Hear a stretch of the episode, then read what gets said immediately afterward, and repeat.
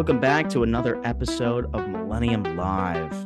I'm Connor Tui. I'm the host of the Millennium Live podcast series, and we're happy to be joined by one of our great partners here. We have Validic, and to talk all about Validic today and the healthcare system as a whole, and revolutionizing and igniting a digital health revolution is Drew Schiller. He is the CEO and co founder of Validic. Drew, great to have you back on Millennium Live. I know it's been a minute since you've been uh, on the podcast, but uh, a lot has happened since COVID, and and it's great to it's great to have you back on the podcast to talk healthcare. Awesome, yeah, glad to be here. Great. So let's let's dive into it. I know you talk a lot about personalized care, and I want to start right there. So could you explain to our audience perhaps the idea of personalized care and what that means for patients and consumers as a whole?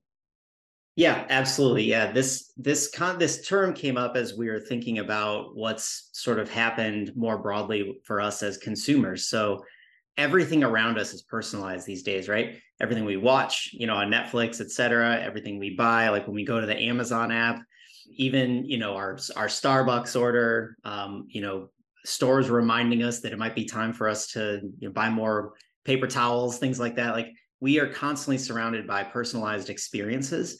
Um, and most of us expect that. In fact, McKinsey has a stat that 71% of consumers expect those personalized experiences. Um, and we actually get really frustrated when we don't receive personalized experiences from companies. Um, and uh, we we're actually looking at um, the stats around that, which is that 76% of of uh, consumers are frustrated when they don't receive a personalized experience. And we noticed that in fact, uh, there's data from the AHIMA Foundation that says that 76% of patients are frustrated when they're leaving healthcare appointments. We thought, well, that's an interesting correlation. I wonder what I wonder what's there. And it turns out that when you start to really look into the reasons of why patients are frustrated um, in their medical appointments, they they don't feel like they leave like they, don't they don't feel like they got their questions answered. Um, they don't feel like they were fully listened to. Um, they feel like they need to go and you know they didn't fully understand what the appointment was about. And so they need to go and google it right? And like figure out like do some more online research. And so they're not receiving personalized attention or personalized care from their healthcare providers. And what we've known for a long time at Validic, because we bring in data from personal health apps and devices and we bring it into the clinical workflow so that clinicians can understand what's happening in people's daily lives we recognize we've known for a long time that that having that data at the point of care creates uh, a conversation between the healthcare provider and the patient where the healthcare provider is now talking about what's actually happening in that person's daily life and what behavior changes they can make in a tailored way. Um, and we notice you know hey that is a personalized interaction like that is personalized care. And that's what that you know that's what we want as consumers but it's also how we want to be seen as patients. And so um, that's really what we mean. Is just being able to help patients and uh, and their care providers have a better conversation that's ultimately more personalized and tailored to the patient's needs while also not providing more work um, on the healthcare provider because that's that's a non-starter right? Yeah of course which is actually what i want to ask you next. I know i mean it's great to have this personalization and to have that data actionable enough to improve the human life but this could require some one or more things to do on the provider side. So, you know, and then of course that's not what providers need today and and their bogged down schedules. So, how do you manage your clients' workload and and how do you take that off their shoulders and provide that that solution for healthcare providers today?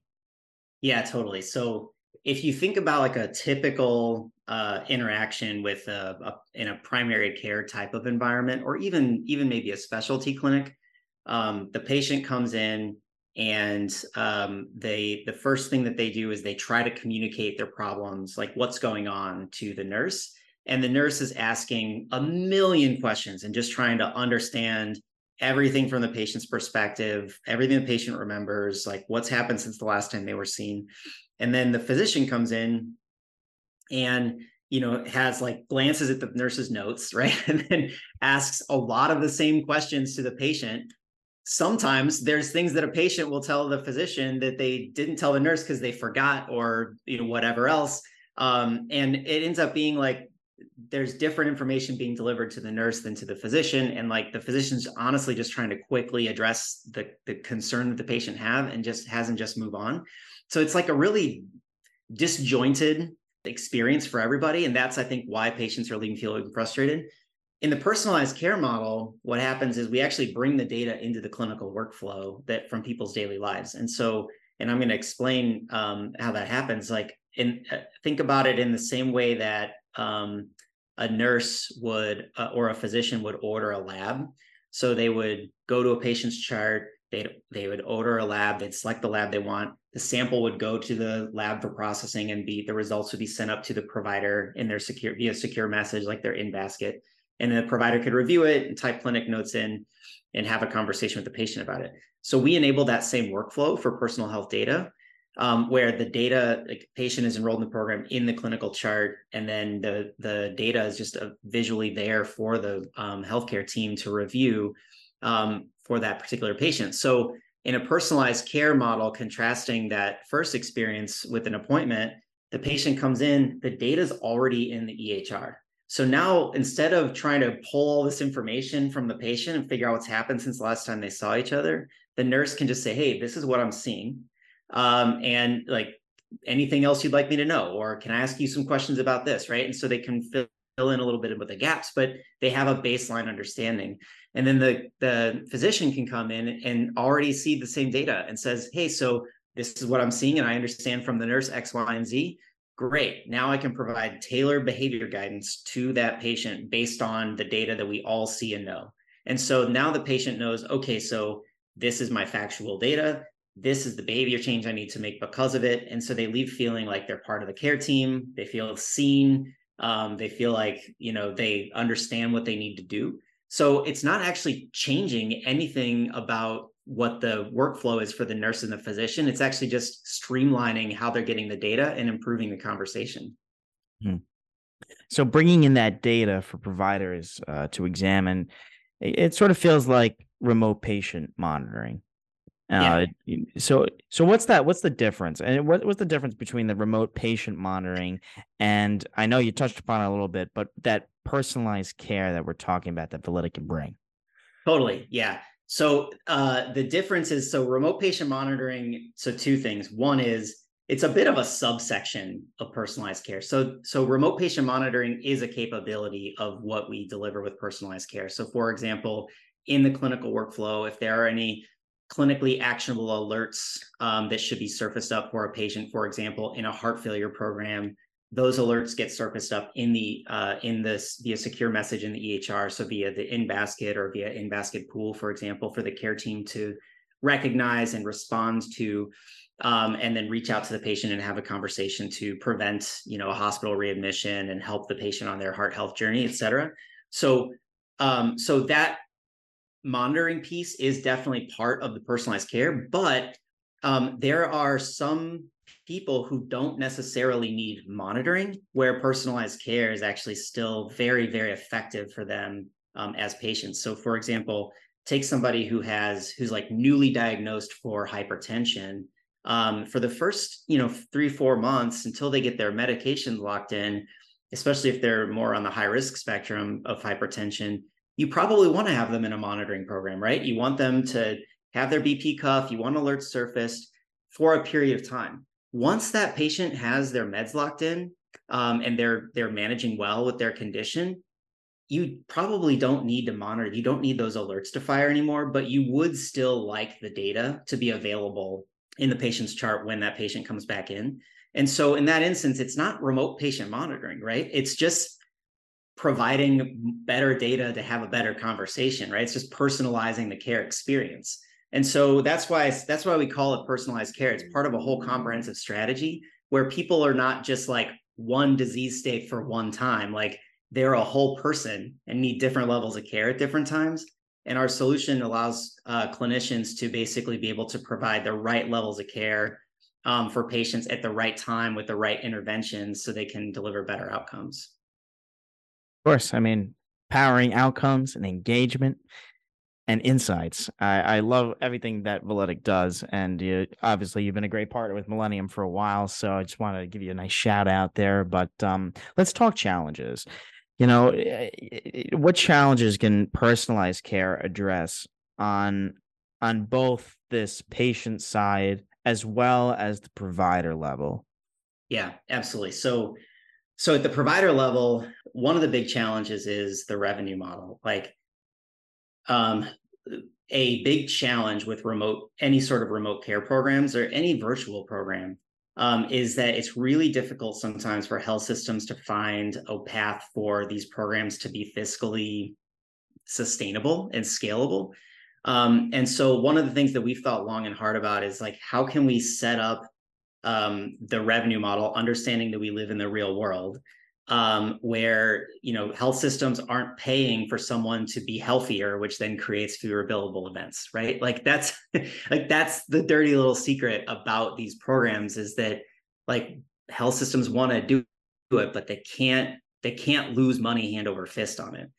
Um, and so we've thought really long and hard about that. And effectively, what we've done is created a really cost balanced way um, for these programs to be put in place where um, if somebody is sort of at a low risk and not being seen very much, um, it's actually really low cost programs. Whereas as they sort of as patients increase um, in need and and in risk level, um, and therefore in the number of billable events, et cetera, there's actually um, with additional services that Validic provides, there are additional um, fees associated with that. So it sort of is a cost balance solution that scales based on the level of care. So that's that's a big thing that we do. And the other thing is you you asked how um, how this helps patients. Um, I'll give you an example. I'll give you a story. So uh, we actually work with um, or have worked with a patient um, advocate. His name is Steve Van, um, and I have permission to share his name. Um, and he's he's a great person. And Steve actually went through uh, one of our uh, early programs um, back in 2016 um, with a health system where we were bringing data into clinical workflow. And the way we got introduced to Steve is that he was uh, actually um, he he had uncontrolled diabetes for over a decade, and he was he was going to a PCP, you know, every quarter, and he would show up, and his PCP would say, "Steve, your A1C is still way out of whack. It was over nine, and you know you got to eat healthier and you got to exercise more." And Steve's like, "Doc, I am trying. Like, I don't know what more to do." And he was gaining weight and he, he was just really really unhappy in his life right? And nothing he was doing was working. Um, and he would show his doctor his glucose readings on his phone. He'd be like here's my glucose readings doc. Like can you tell me what to do with this? And his doc's like i, I don't know what to do with that but i'm telling you it's not working right? Like you got to do more. So steve left and he went to this other health system um, that we are working with and got re- enrolled into this diabetes management program where his the data from his glucose meter was brought in, connected up and brought into the EHR. Um, and in Steve's second appointment, because the data was already there, um, the nurse uh, looked at the data and said, "Hey, Steve, um, I see here in the chart that you're tracking your glucose um, readings really regularly." Um, and then we also provide a view where we graph the glucose readings over a 24-hour point period of time, so it's really easy to see how well people are tracking at certain times a day and sort of where those levels come in. And so the nurse was able to see that he was tracking really well at certain times a day, and it was all normal levels of glucose, except in the evenings. And there was a spike.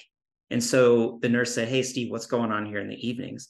And Steve was like, Oh, well, you know, I'm having a snack with my, uh, but don't worry, healthy snacks with my wife as I'm watching movies and it, he, he was eating un, unbuttered, unsalted popcorn. He thought that was healthy. So when the doctor said you need to eat healthier, he thought he was eating healthy. It turns out the nurse was like, "No, Steve, that's not good for you. Like, cut that out and see what happens." So he eliminated that, and within 30 days, his A1C dropped by half a point. Um, it was the first time he had ever had that sort of experience, and that led to a series of conversations over the years where he's just he's going in he's got the data he knows that his doctors see the data and they're talking he's like now what's going on here? Help me figure out like how can i change my behavior to address this? And slowly over time he's worked his a1c down to where it's below six. He's lost 50 pounds. He's organic gardening. He's swimming daily. Like he's he's a very very healthy person. And just a few years ago he was extremely sick Um, and so like the the way that this helps patients and physicians is that or patients and clinicians is that it just helps them have a different conversation. Like there's no way that that conversation and health outcomes ever could have been had if it wasn't for having the data in the clinical cl- clinical record. Because Steve already had the glucose readings. Like he already was trying to eat healthy and exercise right like he was already doing all like the only thing that changed was the availability of the data in a way that enabled clinicians to to interpret it better I mean, that's a great story. Thanks for sharing that, Drew. And what a, what a great example of uh, a measurable outcome that um, you've seen in in in terms of prioritizing this data driven patient care. I I loved it. I love to hear it. And and way to go, Steve. Yeah. So so of course not everyone can be a Steve and and and what in terms of what you've seen so far what about those patients who won't engage with these programs who protect you know potentially don't see the value or haven't enrolled in something like this? Yeah absolutely. So first and foremost uh no no pay, no program ever is going to get 100% participation. So i'm just going to like name it and own it and like like it's impossible so like just just to be really clear um what we do see though uh, is that uh, the vast majority of people who are enrolled in these programs do end up actually um, completing the enrollment um, uh, and actually starting in the program. And three quarters of people who are enrolled in these programs are still recording readings twice, at least twice a day after 90 days. So it's really sticky. Like for the people who participate, it's really sticky. The, and that that same group uh, uh also um, three quarters of people also feel like they're receiving better care, which I think is one of the reasons why they're still recording the readings. And over half of those patients feel um, like they're um, better able to self-manage their condition. And so um, so that's the that's the positive side of this. Now the really interesting thing about the question you asked around what about the patients who won't engage? And my acknowledgement we're never going to get 100% engagement so we're always going to try to get as many people as we can. But the benefit of the fact that the people who do enroll in these programs they love it they better self-manage they have real measurable clinical outcomes um, in you know just six to nine weeks um, the benefit of that is that it enables clinicians to actually spend more time with the patients who aren't engaging in the programs and understand that everybody else is doing okay right? Because you you have access to the data you see it. So you know that like you're not doing those other patients a disservice by paying attention to the folks that won't engage. You're actually now just you can spend more time with the folks who won't engage the and also know that everybody else is doing okay. Hmm. so it, i mean it works in theory right? The the healthcare system really isn't set up uh, you know, to pay for programs like this at scale. So you know how does this work for dare i say is this a fee for service environment how does it work in in such an environment like that and is it sustainable yeah yeah, absolutely. So um, I'll go back again to um, we we talked with so many health system executives, and they always say, "Look, um, we want to scale these programs because it um, leads to better patient outcomes, um, better uh, better patient satisfaction. Um, clinicians like the programs, but at the end of the day, we can't spend money to have fewer billable events, and so in the fee for service world this is this is a particular challenge. So when when i talk to these folks what they always tell me is look we don't need these programs to be wildly profitable but they because they do have all these other benefits but they they need to um but they can't be a huge loss. Like we have to at least have a path to break even right and so the way that we've really structured our system in being this cost balanced solution is that there are other benefits of these programs where if we can come in and be a cost neutral um, like a, a, neutral cost center um, for these organizations there are so many other benefits that we provide because um, we provide you know better patient satisfaction scores better clinical outcomes our heart failure programs reduce reduce readmissions.